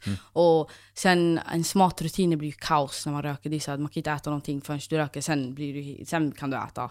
Och typ massa sådana saker. Men sen efteråt så äh, hjärnan öppnar ju upp och så fattar man ju så här. Jag behöver inte det här. Och, det var, och ibland har jag hamnat i perioder där när jag har slutat och man blir bara äcklad så fort jag känner lukten. Jag blir såhär "Åh! Hur kunde jag sitta och göra det här? Men sen då, då kommer man ju tillbaka i det och så är man där igen. Och sen försvinner man, sen kommer man tillbaka igen. Och det är väl någonting med typ, ja, balans. Och ja, det är en, till exempel när jag skrev balans, då var jag exakt på en sån plats. Då kom jag till studion och det var den låten som typ när jag skrev den låten, det var då det började öppna upp att vi började med albumet igen. För vi tog ju en paus, för jag var jättedeprimerad. Det var typ tre år va? Eller nej, Ja, alltså vi började ju med, jag släppte ju EP och sen var det, vi tänkte ju släppa alltså, albumet året efter. Men det blev ju inte så för att jag hamnade ju i jättedestruktiva vanor och jag ja, försökte hitta mig själv typ. Och jag var inte redo på allting, jag var inte redo på att gå runt till intervjuer och svara på personliga frågor. Jag var mer typ så här, ja men jag skriver det men frågesätt inte min konst. Frågesätt inte mig vad jag menar med saker och ting. Utan lyssna, fattar du så fattar du, fattar du inte så fattar du inte. Men sen lärde jag mig under den perioden när jag tog en, en paus som att så här, för att jag var inte redo att vara så här.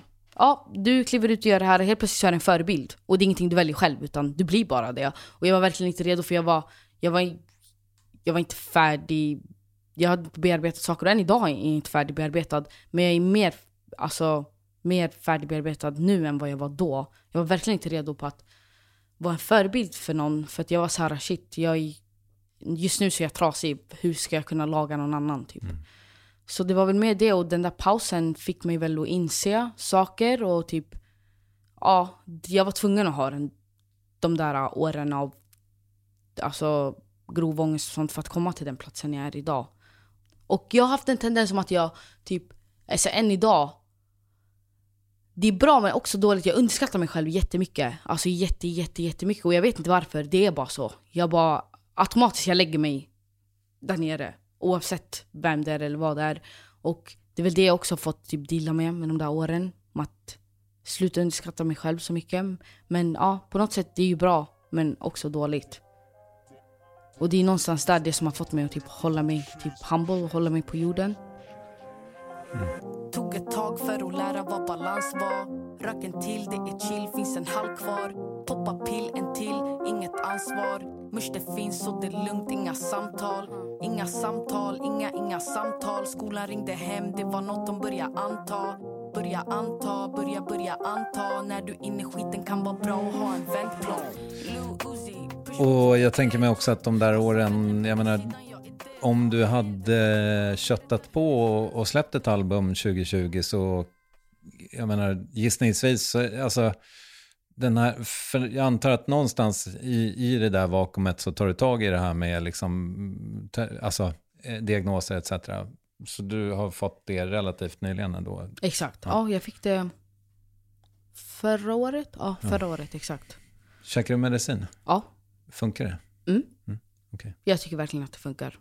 För mig gör det det verkligen. Alltså när det kommer till fokuset och allting. Jag märkte skillnaden redan första veckan. Att det gjorde jättestor skillnad. För att min, alltså jag brukade så här när vi har session. Så brukar vi se om vi har en sex timmar session. Fyra timmar går åt om att jag vet inte ens vad jag pratar om. Alltså det kan vara allt. Vi kan prata om blommor. Helt plötsligt så börjar jag prata om ett tak.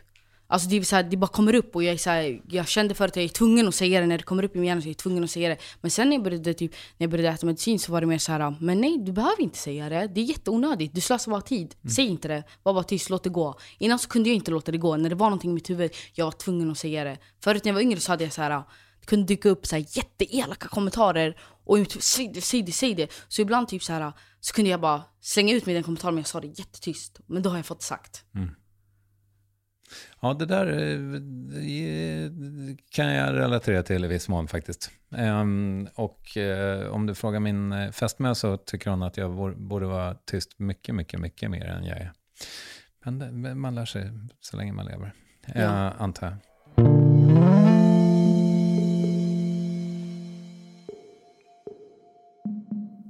Du, eh, det här är ju eh, en eh, textrad på ämnet från din skiva och jag kan inte hela för jag skrev bara ner halva. Men eh, ångest är en känsla precis som glädje. Mm. Hur fortsätter den?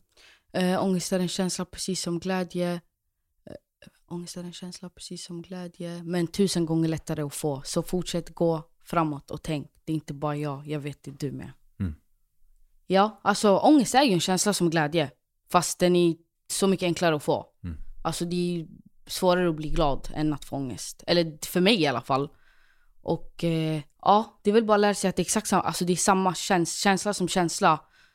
Men man lär sig väl med tiden och jobbar med det. Och ibland så, typ när jag får ångest, ibland så försöker jag typ intala mig själv, okej men det här är bara i mitt huvud. Just nu så är det här bara i mitt huvud, övertänk inte det. För ibland så när det kommer upp en ångestkänsla eller någonting så fortsätter man i det och så går man. Och till slut sitter du med värsta ångesten över något som du bara kunde lå- låta gå eller typ intala dig själv att det här är bara i mitt huvud, inget annat. Men där vill jag säga en sak Ja. som kanske kan ge dig någonting. Jag går i en mycket märklig terapiform just nu, som vi inte behöver gå in på i detalj, men som handlar ganska mycket om det här. Jag tror kanske framförallt män, men säkert också tjejer. Ehm, vi har inte tränats på att, att känna särskilt många känslor. Utan de man kan är typ så här arg, glad, ledsen. Och så går man genom livet med ganska lite verktyg för att Mm. prata om vad man faktiskt känner. Och då eh, finns det ett slags eh, meditation som jag gör med min då icke-terapeut, coach kanske vi ska kalla honom. Och då försöker man sådär, först så går man igenom kroppen och sen så går man ner i känsloregistret. Så här, vad har jag för känslor i kroppen just nu? Och då, för mig har det kommit som en vision nästan av en, eh, ett lock eh, i bröstet. Så här. Eh, och det är liksom genomskinligt så att man ser igenom det. Eh, och det är blått. Och det är ångest. Och då tänker jag mig att det Är det mörkblått? Nå, det är svårt att säga. Eh, Det kan nog vara lila också. Typ sådär eller? Nej, ja. Eh, Nu pekar du på, på en, någon pryl som jag har här. Ja, men nej. Det är nog lite ljusare än sådär tror okej. jag. Något sånt här? Ja, mer där. Imsdal eh, flaskeblått. Ja. Eh, nu får de betala för att jag nämner dem. Nej, men, ehm, och det är ju ångestens funktion, tänker jag. Ja, Ångest är till för att du ska fly eller eh, slåss. Och Mm. varför ska du vara liksom uppspelt eller nyfiken eller glad eller ledsen när du har ångest? För det är det ångesten är till för. Är du med? Att ta bort allting? Ja, det är Ja. klart. Det är ja, liksom, du alltså står det distraherar fara. ju en från alla andra känslor. Ja, du står inför en jättestor fara. Du, du ska inte ha kontakt med någon annan känsla just då. Mm. För du ska slåss eller... Exakt, och det, det, det är ju en, ens egna demoner i sig. Mm. Alltså den här ångesten är ju en demon. Mm. Och det gäller ju att desto mer du låter den tilltala dig och prata med dig, och desto mindre du tystar den, desto mer kommer den ta över dig. Mm. Och eh, ja, och typ inom islam refererar man det till att det är alltså djävulen i en. Och typ inom min tro så är det så här, om du gör någonting rätt, då, ha, då kommer du höra den här rösten. Men om du gör någonting fel, den kommer vara tyst. För den vet om att du gör fel. Mm. Så det är så här, när du är på någonting rätt och du hör den här rösten, då är det som att säga, okej men jag gör någonting rätt nu. Men när du gör någonting fel, då kommer den här rösten vara tyst. För den vet om, fortsätt göra ditt fel. Mm. Ja, det där är ju väldigt spännande och jag tänker att eh, det, jag tror att vi står inför en stor, eh, jag hoppas i alla fall det. Eller så är det bara i mitt, mitt lilla universum att vi faktiskt så här, det här, det här är någonting som vi kommer behöva dela med. Ja, ja, ja. 100 procent. Och jag önskar att det var mer som pratade om det. Ja, Jag önskar att det var mer av de här förebilderna som de här unga har. Som sitter och scrollar på TikTok och gingan bam bam jag ska skjuta dig wow wow. Jag önskar att de hade folk som berättade för dem, för de här känslorna. Och, jag, och det är någonstans där blir det mer tillåtet för de yngre att känna och tycka och tänka. Och, för att nu är det mer att man ska vara macho och de här ångestkänslorna, de ska du inte prata om. Eller, och det är det de ser upp till och det är så det fortsätter. Och det är så jag önskar verkligen att folk pratade om det mer för jag tror att någonstans där hade det blivit så mycket enklare för de yngre också. För att när de, de ser ju upp till dem och tänker ja, jag ska bli som dem eller "Ja, det är så där jag ska vara, jag ska vara mm. Men i slutet av dagen, like, alla vet gärna, alla mår dåligt. I slutet av dagen, jag kan tänka mig att det är så mycket folk som gör typ den här gangstermusiken, de går hem och gråter i slutet av dagen när de ska sova. Like, alltså, och det är så här, jag önskar att folk delade med sig mer för jag tror att den yngre generationen hade kommit närmare sina känslor. Och jag tänker mig också att liksom den typen av droger som, som, som verkar, liksom, nu vet inte jag exakt vad man tar ifall man ska åka och skjuta någon. Mm. Eh, för det verkar ju, va, det, det är någonting i alla fall som, som förekommer. Vet du det? Ja men det är väl typ benzo. Ja, okej. Alltså, Mm. ja det är väl sådana grejer som bara stänger av en känslor helt. Mm. Du känner ingenting. För eh, det är ju intressant också med kokain som jag tänker är liksom också sådär en väldigt egentligen kall drog. Den, det finns ingen medmänsklighet i den. I, det kan det säkert göra. Men, men min upplevelse är i alla fall att du, det handlar så mycket om ditt ego. Ja, du blir hur självisk som helst. Ja. Du matar ju ditt ego. Alltså Exakt. drar en lina, då matar du ju bara det. Du sätter ju bara, alltså tänder eld på den och det blir hur stort som helst. Mm.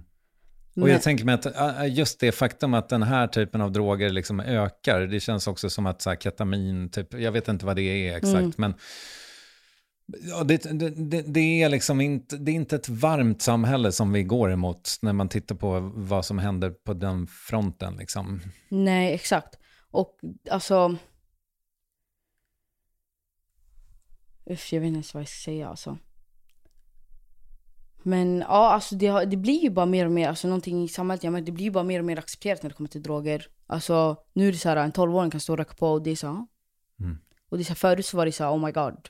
Typ var du 17 bast rökte en joint, bara, oh my god, vad gör du? Men nu, det blir bara, det är ett, det är så mycket mer tillgängligt. Alltså man kan, kan ringa ett samtal nu och få tag i vad fan man vill. Det är så här, nu för tiden det är coolt. Mm. Poppa en talle, ta en tramadol. Och ja, det är, alltså, det är någonting som har blivit alltså, romantiserat på något sätt. Mm. Ja. Vad, vad tror du, liksom, för du rappar ju också om det här, alltså den utvecklingen, kanske inte explicit, jo det gör du väl. Ehm, men, men ska vi ha det så här? Just med den eh, våldsutvecklingen? Liksom, utvecklingen? Absolut inte. Nej, Absolut men kommer, inte. kommer det att öka? Eller, Alltså det beror ju på hur, alltså, hur samhället väljer att ta tag i det. Like, alltså, någonting, det är så här, någonting jag känner så här, fokuset måste vara på de, den yngre generationen, generationen som kommer. För det är de som växer upp och blir de äldre. Och någonstans där så behövs det behövs ju hjälp. Alltså det behövs så mycket hjälp. Like, ibland jag brukar tänka på så här. Ja, jag kan tänka mig att 60% av alla grabbar som tuggar i centrum och börjar beckna och sånt, de har det knas hemma. De har antingen en ensamstående mamma som typ antingen typ lever på soc eller har två jobb och, och de tänker när jag ska gå ut, jag ska hjälpa familjen eller fly hemifrån. De pallar inte vara hemma för det är kaos hemma. Bor i en trea med sju syskon och, och det är så här, de vill fly så mycket hemifrån och det är så här, om det inte finns någon vuxen där som är så här, jag finns här, då, alltså, då känner de att de kan sköta det själva. Och, de vill fixa hem, de vill fixa mat på bordet, de vill gå, de vill gå med dyra kläder. Mm. Och det blir ju också att alla de hittar ju varandra. Och det är så när jag tänker efter typ så här, när det kommer till SIS-hem och behandlingshem, att de placerar ju ungar med samma problem i ett hus i skogen och så tänker de att men det kommer bli bättre. Det blir ju bara tusen gånger värre. Mm. Och alla de här typ behandlingshemmen och sånt så här, som jag har sett det, det är, så här, det är privatägt, folk, de flesta gör det för pengarnas skull. Och det är så här, de skiter i om, det, om ungdomarna mår bättre eller inte. Och det är så här, de skickar dem till det och sen är de klara där. Sen är det ingen uppföljning med det efteråt. Och det är så mycket så här, som jag läser. Äh, sexuella övergrepp på behandlingshem och sånt. Och det är så här, och det är så här, de blir ju svarta får. Du är missbrukare och käften, varför ska vi tro på dig för? Om du ska berätta ifall någon anställd har gjort någonting. Det blir ju så, de tror ju inte för att de är ju, det är ju trasiga barn i ett hem. Det är så här, äh, varför ska vi tro på dig? Du är ju trasig. Mm. Och det är så mycket som alltså, behövs förändras där. Och för det känns som att bara, de flesta, typ såhär, när de placerar barn i såhär, fosterfamilj, behandlingshem och sånt, känns det inte som såhär, jag kan tänka mig att typ 80% skiter i att följa upp det efter vad som händer med dem. Mm. Och det är såhär, jag har sett mina ögon, i mina egna ögon, jag har vänner som har blivit placerade och allting. Och det är såhär, antingen går åt helvete och blir tusen gånger värre. Och sen finns det någon procent, ja, som det blir bättre. Men sen är det så när det placeras samma ungdomar med samma problem i ett hus i skogen. Det är såhär, vad, vad förväntar du dig ska hända? Mm. Ja, det känns också som det här du berättade för någon timme sedan om SOS. Liksom. Det, jag menar, det känns som att det är en del av samma liksom, maskineri som verkligen, verkligen inte funkar. Ja, och det är så här, typ, jag kan tänka mig att de flesta som har jobbat på SOS länge, jag kan tänka mig att typ, ah, vi ser att de har jobbat här i 15 år, de fem första åren kanske de brinner för det. Men sen är det så mycket grejer så att det blir så här, äh, att de blir typ immuna mot saker och ting. Men det är så här, för mig är det så här, när du inte känner att du brinner för det längre, jobba inte kvar. För att det är så många liv som förstörs på vägen. Like, om du inte brinner för det, om du verkligen känner att jag vill, om du inte känner längre jag vill verkligen göra en förändring och jag, jag, jag vill jobba med det här hela mitt liv och jag vill göra en förändring. Om du känner det, sluta jobba alltså. Gör inte det, för det är så mycket liv som förstörs. Mm. Jag tänker också att eh, jag, jag, intervjuade Diamant Salio för inte så länge sedan, som har gjort väldigt mycket liksom, reportage kring ja, men, gängkriminaliteten, men också liksom, familjebilden i, i orten så att säga. Och eh, han pratar ju ofta om att hur tidigt liksom barn halkar efter ifall man inte haft svenska i skolan. Det, det finns det ju statistik på. Hur liksom, om du inte har haft svenska hemma så halkar du efter med ett eller två år i, redan i ettan. Liksom. Ja. Och är det någon då som erbjuder en 10 lax för att flytta en väska eller whatever. Ja. Jag hade tagit det. Ja, alltså ja, 100%. Hade du frågat mig för några år sedan när jag inte hade någonting och det så här, hela mitt liv jag har haft, jag typ jag har all, eller kanske när jag var yngre men jag minns inte sist jag frågade mina föräldrar om pengar eller någonting. För det är någonting så här, jag vet att min mamma lever på SOS, varför ska jag fråga henne om pengar? Like, jag är en människa, jag kan gå och skaffa mig ett jobb. Mm. Alltså, och i början så är det, det är fett roligt, folk gör ju såhär, du gör snabba pengar, det är roligt. Men sen blir det ju bara mer och mer in i skiten. Och sen är det ju typ, sen är det när de yngre gör det, det är de äldre de har sett upp till som står i centrum och som tycker de är coola. Och de vill ju också vara en del av det. Mm. Och eh, ja, det är ju så det blir. Det bara, blir bara mer och mer. Och, ja. ja. Fan vad jag, deppigt alltså. Ja, ska, vi, ska vi prata om något roligare? Mm. Eh, ska vi prata om eh, Från trakten? Ja. Mm. Du ska få en fostersyster. Neff, neff. Vinka. Oh my god, varför står de så där? De ser ut som en hel sekt. Vad känner du till om Värmland då? Mycket skog. Eh, hur var det att skådespela? Det var jätteroligt. Mm. Skitroligt. Det var, det var en helt ny grej från att göra musik. Men ändå slightly samma typ när det kommer till musikvideos och sånt. Man, alltså, eller typ man spelar in musik, man är ju inne i en roll typ. Alltså, så det var väl, ja. Alltså samma men ändå inte samma. Men det var skitroligt. Fick lära mig så mycket nya grejer. Kommer när det kommer till att filma film och manus och allt sånt där. Det var skitroligt. Blir det en säsong till? Jag tror inte det alltså. Okej. Okay. Ja, jag Synd. Vet. Ja, faktiskt. För jag har kommit på, jag kom på redan mitt i allting. Jag bara, jag har säsong två, jag har kommit på det. Okej. Okay. Vad vi ska göra. Ja. Jag tänkte att det skulle vara tvärtom att Bror och Har du kollat på den? Ja. Ja. Tänkte att det skulle vara tvärtom, att nu eh, i slutet så flyttade jag ju. Att jag flyttade till Stockholm och... Eh, man vet ju inte riktigt. Och det ja, var ju en bra cliffhanger. Mm. Ja, exakt. Men jag tänkte så här att säsong två skulle vara att ja, jag flyttar tillbaka till Stockholm och Bror vill komma ner till Stockholm under sommaren. Mm. Och eh, jag tar med han på en hemmafest. Massa grabbar. Ja, i en förort. Man sitter tuggar, hemmafest, folk dricker, folk röker. Och eh, att eh, Bror hittar en väska med massa hasch, men han tror det är choklad, så han tar med sig den. Mm. Och sen blir han skuldsatt och vi ska försöka lösa det. Mm. Ja, kanon ju. Hur var det att jobba med eh, min eh, favoritskådis, eh, kanske inte i hela världen, men nästan, Hel He- Helena Lindegren? Oh my god, hon var så rolig. Eller hur? Ja, alltså jag skrattade så mycket. Alltså, nej, alltså jag skrattade så mycket och det var så många moments där det var så här, där det, när vi spelade in, och det var ju meningen att det skulle bli awkward, men det var så awkward så att jag skämdes. Mm. Men det var skitroligt, hon är jätterolig. Ja, fantastisk. Det känns ju också som att det, denna är skräddarsydd för dig. Det är my- mycket från ditt liv som jag Ja, känner igen. alltså Mm. ja, när vi satt och gick igenom manuset och allting, alltså det var så här, jag, ja, det är alltid någon som känner någon, eller allt, någon har någon vän som har hamnat på, placerad någonstans och det är så här, ja, alltså jag kände igen karaktären, jag känner ju några stycken. Mm. Så det, ja, så det var ganska enkelt att komma in i det, men sen också fick jag också lära mig vart så här, det här är inte jag, utan jag ska bygga en ny karaktär, utan jag ska skapa en helt ny karaktär. För det var ändå lite svårt, för det var också, det var så nära mig, men ändå lite långt bort. Men eh, ja, det var skitroligt alltså. Du, eh, du var inne på det här, jag, jag ska försöka runda av, men det är så mycket jag egentligen vill prata med dig om. Men eh, du var ju inne på det här med maskrosbarn. Eh, den här maskrostanten som kommer upp, i, Mm. vem, vem är hon? Um, alltså jag är så mycket namn, alltså vad heter hon? Hon heter Gunilla... Gunilla Rör. Okej. Så var det. Ja. Uh, and, eh, vad säger man? Jag är så dålig på...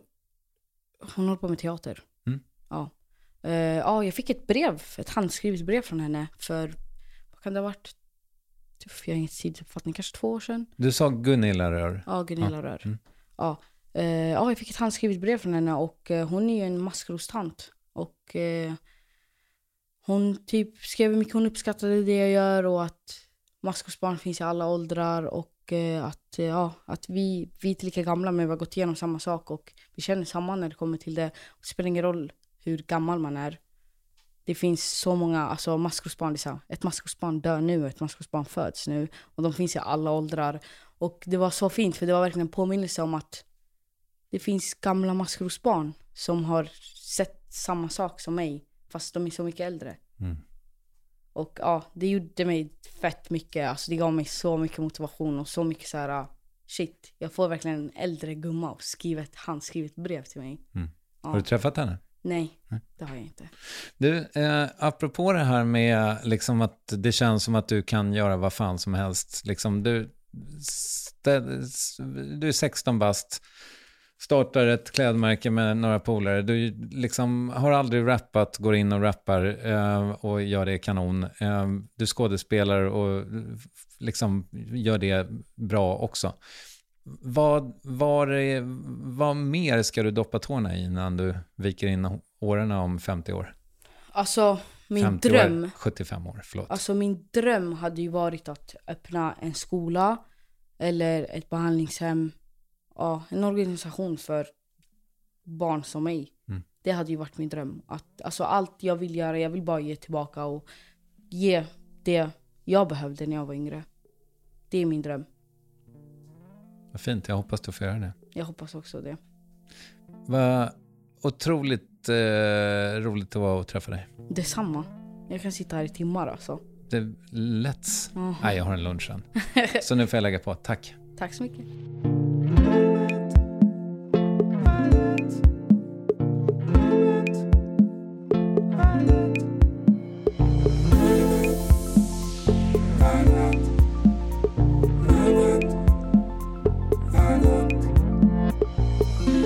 Jag kan inte nog understryka hur mycket alla vi på Värvet-redaktionen, det vill säga producenten Ninni Westin, jag, Kristoffer Triumf och Acast tycker att du bör lyssna på Gelastis album. Finns till exempel på olika strömningstjänster och håll koll så kanske de spelar nära dig vad det lider. Och när du ändå kollar upp grejer, missa inte Värvets sommarvikariesatsning. Det ska bli fyra avsnitt och ett kommer nu på fredag. Med det säger jag, här är Gelassi. Har jag blivit knäpp? Har jag blivit sjuk? Tack för idag. Har jag blivit knäpp, har jag blivit sjuk? Sjunkande skepp inombords, jag ser grus. Lätt att bränna läpp när man tänker sig ut. Men låset hjälper bäst när allt känns akut. Känns som jag dog igår, vill aldrig dö igen. Men jag är nog tillbaks i tid till gryningen. Kan inte ens förneka walla sanningen är jag rökte tjock mycket i 43. Fatima hämta micken. Hej mannen. Har jag blivit knäpp, har jag blivit dum? Kvällens glädje med Bacardi och flum. Skum. Jag och på en rush, det blir dummare och dum. Du med, sluta tjata om album.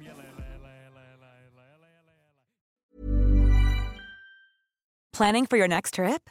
Elevate your travel style with Quince. Quince has all the jet setting essentials you'll want for your next getaway, like European linen, premium luggage options, buttery soft Italian leather bags, and so much more. And is all priced at 50 to 80% less than similar brands. Plus, Quince only works with factories that use safe and ethical manufacturing practices. Pack your bags with high-quality essentials you'll be wearing for vacations to come with Quince. Go to quince.com slash pack for free shipping and 365-day returns.